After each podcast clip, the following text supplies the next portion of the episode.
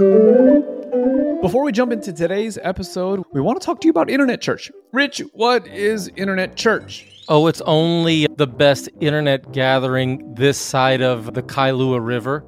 Is the Kailua River a thing? Maybe we should start over. let's let's do it again. Ask me again.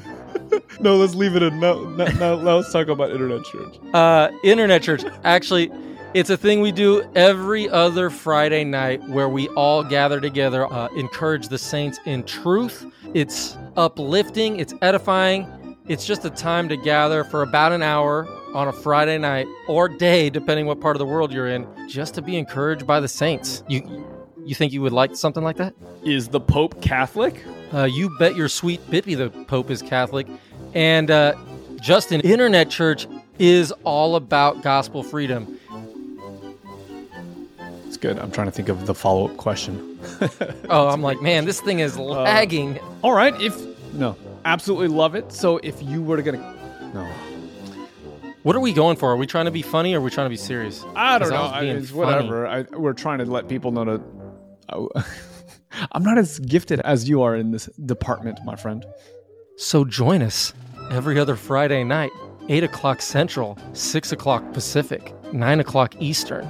If you are international and want to add that to your calendar so you don't have to do all the time conversions, head on over to lovereality.org slash circles and add the Internet Church Circle to your calendar.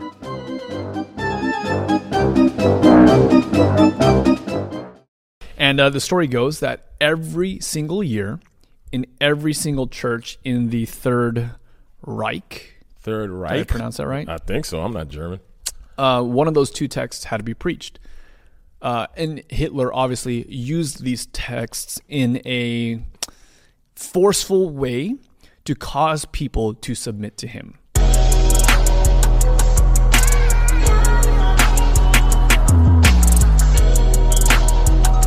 Welcome back to the move, where we are vibing with the book, ten minutes at a time. It's getting warm. Brother took off his jacket. That's how you know. Get warm, preacher. Come on, preacher. Get warm.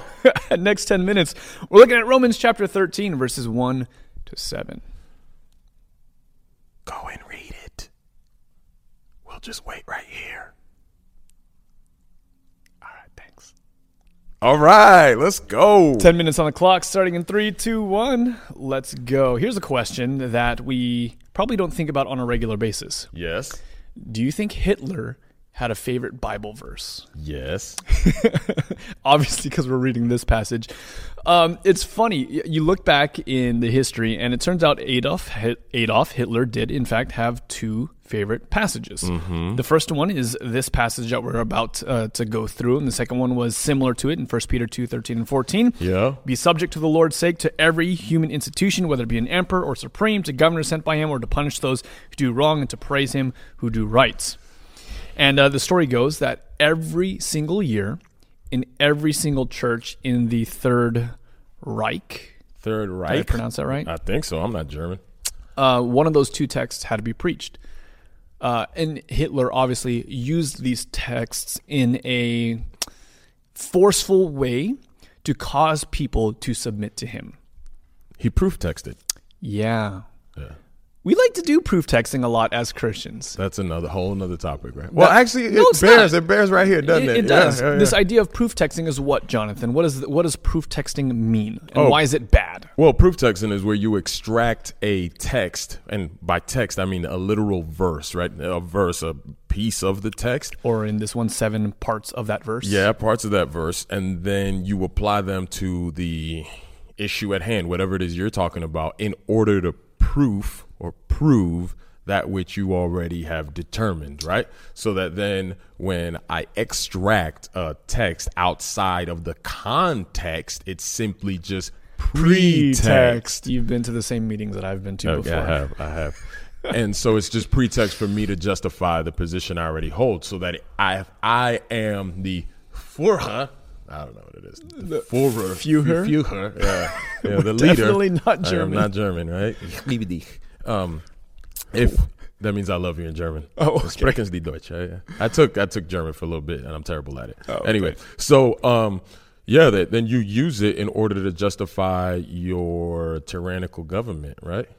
So I think on this side of history, it should be clear that applying the passages in the way that Hitler was attempting to apply those passages was a misstep. Yeah, because you're applying the passages without actually taking into account just a couple paragraphs before it.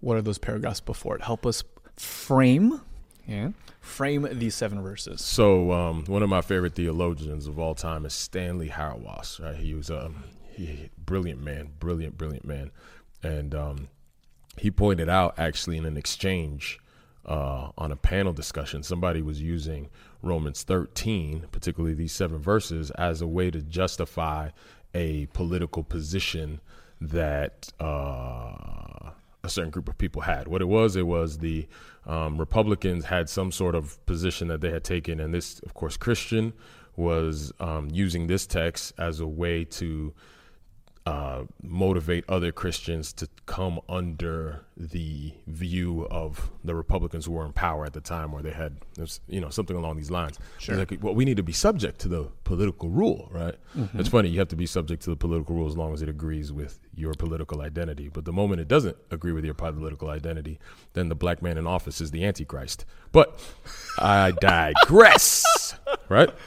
So, um, you can send your hate mail to to Jonathan. You can, but then yeah, we can have that discussion, right? I don't I don't actually have a political uh, I don't have a political uh, identity as much as I'm a Christian, but I really take to heart Christians that will side with a, pol- a politician devoid you know absent morality just because it suits their political identity. I wouldn't do that for Barack and I'm not doing it for Donald, yeah. right? Because I'm about a whole nother king. So uh, he was using this this passage, and Dr. Hauerwas just pointed out, he's like, yeah, but 13 comes after chapter 12, right? Mm. And Homeboy was like, huh, what you mean? He was like, well, let's go back. And so he read 14. Bless those who persecute you. Bless and do not curse them. You don't return evil with evil. So that you come under the authority of the emperor in so much as you recognize that he's also under the authority of God mm. and that in keeping with God's desire for your life, you live at peace with the emperor. But the moment that the emperor uh, sidesteps that which is at the very heart of the kingdom of God, you don't then use scripture in order to justify. In fact, it would seem that you have a moral imperative to side first, foremost, and only with the kingdom of God. This to the to the neglect of a human kingdom. This is something that we as Christians overlook, and I see this in America, right? There's a great book by a professor named Dr. Nicholas Miller. He has a book called The Dissenting, I think it's about the First Amendment. It's about um, dissenting Protestantism and how dissenting Protestantism actually shaped the First Amendment, the First Amendment being the separation of church and state. Why? Because dissenting Protestants, meaning Protestants that were contra the governing powers of England that collapsed church and state of the old world, said there is a higher authority than the than kingly one, the kingly one, than the one. the monarch, yeah. right? And we will not submit our conscience to it. We will submit to you in so much as our conscience is submitted to God. So when they came over to the new world, it was that enduring idea that allowed for the First Amendment, right? You want to see a this history. This is why it's so important for us as Protestants to keep those two separate rather than to allow them to come together. And there's precedence for this. This idea of I will obey, I will follow so much as you don't require me to go contrary to my conscience, to the spirits leading to my understanding of, of what yeah. God has called me to do. Nebuchadnezzar. Yeah. yeah. Nebuchadnezzar, the three Hebrew boys clearly were there, but rather than bow the knee, they chose not to. They said, Listen, Nebuchadnezzar, you're king, but there's one who's greater than you. And do with us what you will, right? Mm-hmm. Do with us what you will.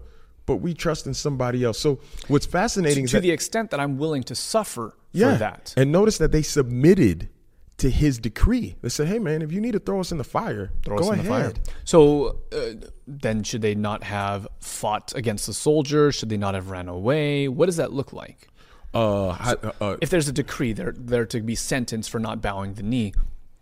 Do they not get to flee is there not such a thing as a refugee in that moment? I mean, if they had the opportunity to flee, But they were probably in the middle of that whole thing. right? But I mean, they get dragged by Couple guards. couple of guards and they just straight up like, listen, we're just not going to submit to actually bending the knee to an idol. Yeah. Because we're under a greater authority. So we will submit to you in so much as the consequence of our action, We will be willing to bear it. we're willing to bear it. You know, here's an interesting story. Have you ever heard the story of Dietrich Bonhoeffer? I have. uh, talking about Hitler. He was a, a pastor back in the days when Hitler was in power, and um, he was grappling through this as, as many other uh, church folk were, and he mm-hmm. felt that the call for him and how he was supposed to interact with this, and this is really interesting, was that he was supposed to resist the tyrannical power mm-hmm. so much to the extent that he actually attempted to assassinate Hitler. Mm-hmm. He wasn't successful, ended up dying and paying the price for it, but that was the way that he sought to be faithful to God. Yeah. That's a that's a tough one because I'm not sure for me, I'm not given the right to actually take life, right? Um, I know that there isn't enough justice to go around in the world so that there might come a situation where, you know, God forbid you'd have to. But the greater point here is that I'm subject to the authorities in so much as I'm subjecting myself to God. I don't subject to my authority in this world, the president, the system, at the expense of subjecting myself to God. So when the military power tells me, hey, you have to go kill these people over there, And we see that contextually, this is the very governing authority that Paul is talking about that took the life of his Savior. Mm-hmm.